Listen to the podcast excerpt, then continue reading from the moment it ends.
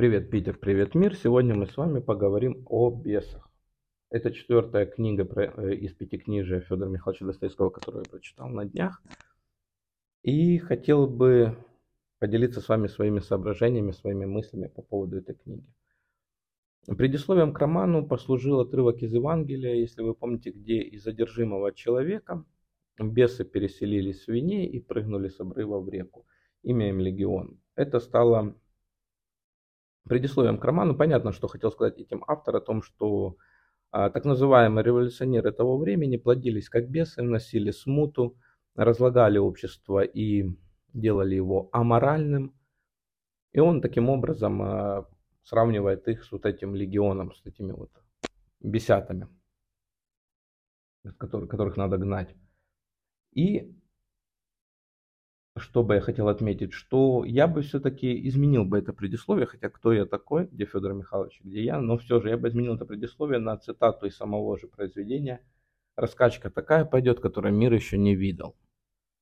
Это говорит наш антагонист романа Петр Степанович своему другу Никол... Николаю, Николас, как его звали на французский манер, нашему протагонисту э, романа. То есть он представитель интеллигенции, имею в виду Николас, сын вдовы генерала, все у него хорошо, хорошее образование, выдержанные манеры, честь, достоинство. Но здесь э, Федор Михайлович открывает завесу того, как интеллигенция прогнила в то время. Он рассказывает о жизни Николая не во всех красках, не во всех деталях, но периодически он делает такие отсылки о жизни Николая в Петербурге, о его молодых э, годах, когда он предавался разврату, оргиям, алкоголю, азартным играм, падшим женщинам. И даже есть отсылка к педофилии. Как бы это ни странно звучало, но она есть, когда Николаю задает вопрос, один из персонажей говорит, а правда, что на вот этих оргиях в Петербурге участие принимали даже дети, ну, то есть специально приводили детей для вот, ублажения развратников этих. И он говорит, да, правда, хотя сам лично я никогда с детьми нет, нет, но вот есть люди, которые это делали. Поэтому этот роман нам еще интересен не только с точки зрения революционного движения, которое зарождалось в России, про эти прокламации всякие, революционные лозунги о том, что власть э, рабочим и крестьянам, крестьянам дало интеллигенцию и так далее, дало и Бога, давайте атеизм возглавим.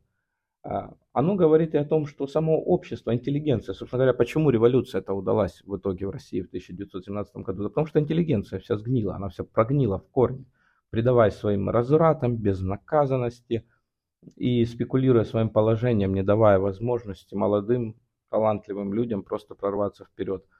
Поэтому, собственно говоря, революция и удалась, но зарождалась она еще тогда, тогда при Федоре Михайловиче Достоевском, и он очень хорошо это описал. Кроме того, роман описывает в принципе действия некой политической организации, которая занималась распространением прокламаций.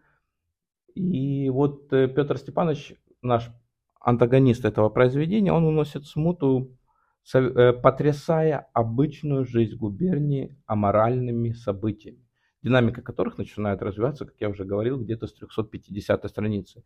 До этого всего Петр Степанович, как умелый паук, расставлял свои сети, а Федор Михайлович знакомил нас с каждым персонажем, раскрывая его, его душу, заставляя его ненавидеть, потом любить, потом сопереживать. Ну, как всегда, устраивает нам вот эти эмоциональные качели, без которых это произведение стало бы просто неинтересным, наверное, и скучным. Итак, в начале чтения я был уверен, что поставлю этому произведению уверенную тройку такую, э, только за имя Федора Михайловича, но 350 страницы я убежден, что даже 5 это очень низкая оценка для этого произведения по пятибалльной шкале, естественно. А, о чем э, еще бы хотелось обсудить с вами, поговорить? Хотелось бы, наверное, поговорить больше о персонаже Лизы, а, которая была влюблена в Николаса. Она знала о том, что он э, в Питере жил не совсем порядочной жизнью, присущей интеллигентов – но вместе с тем безумно его любила. И здесь Федор Михайлович Достоевский показывает нам неверность девушки, тоже из высшего сословия, которая, понимая, что Николас не ответит ей взаимностью, а, соглашается на помолвку с одним из офицеров, а потом в одну из прекрасных вечеров приезжает к Николасу, вступает с ним в интимную связь, а ее возлюбленный сидит под усадьбой Николаса, под дождем, промокший, и ждет любовь всей своей жизни. Настолько он был ей предан. Настолько это событие так трагично описывается, что даже сам диалог, когда ты читаешь между Николасом и этой бедной Елизаветой, а, после того, как произошла измена, адюльтер, хотя еще до адюльтера, наверное, далеко, она не была все-таки замужем, но все-таки измена, да. И они разговаривают о том, что он говорит, ты сама ко мне пришла. Она ему говорит, да, я сама к тебе пришла. Если ты мне скажешь, я брошу все, уеду с тобой, я буду твоя. И он ей говорит, а ты знаешь, я все-таки типа женат на хромой какой-то там прокаженной, ну, как ее тогда называли, юродивой, юродивой. На юродивой в Питере я там типа вот решил на ней жениться, у нас с ней, конечно же, секса нет, не будет и так далее, но зачем я это сделал, он тоже мы не можем понять. Читатель не может понять, этот вопрос остается без ответа. По крайней мере, может быть, я не понял, может, моих скудных мозгов не хватило для того, чтобы понять, почему он это сделал, но он это сделал. Он говорит, ты знаешь, наверное, по моей вине их сегодня убьют. Ну, типа вот эту юродиву и ее брата-алкоголика. И тогда я буду свободен. И она такая, не может быть. Николас, я люблю тебя. И тут рывается Петр Степанович, который становится нашим э, свидетелем этого Адюльтера прекрасно понимает, что только что между Николаем и Елизаветой была интимная близость и сообщает тот факт, что пока вы тут игры свои играли, твой возлюбленный, дорогая, сидит вот здесь и ждет тебя. Конечно же, Федор Михайлович не мог оставить такое деяние Елизаветы безнаказанным. И когда она приезжает на пожар, где были обнаружены тело покойной жены Николая, той самой юродивой, хромой, Э, общество начинает бунтоваться. Вот этот простой рабочий класс против вот этого всего разврата, что творилось в великих, э, не великих, а в интеллигентных кругах. И люди начинают избивать Елизавету. Один удар, второй удар, после чего она, конечно же, умирает. Ну, ее там доставили, она еще поболела, но умерла, погибла. Вот так вот Федор Михайлович расправился с неверностью в этом романе. И еще одна интересная линия любовная.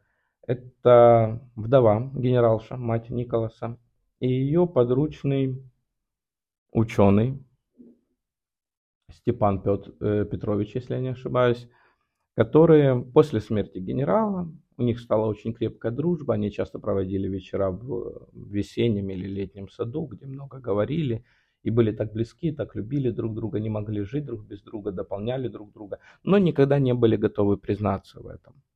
И вот много лет спустя, пронеся свою вот эту любовь, которую они умалчивали, на смерт... на... лежа на смертном Андре, Петр Степанович в конце концов признается, как он безответно, э, беспамятно, безответно любил эту генералшу.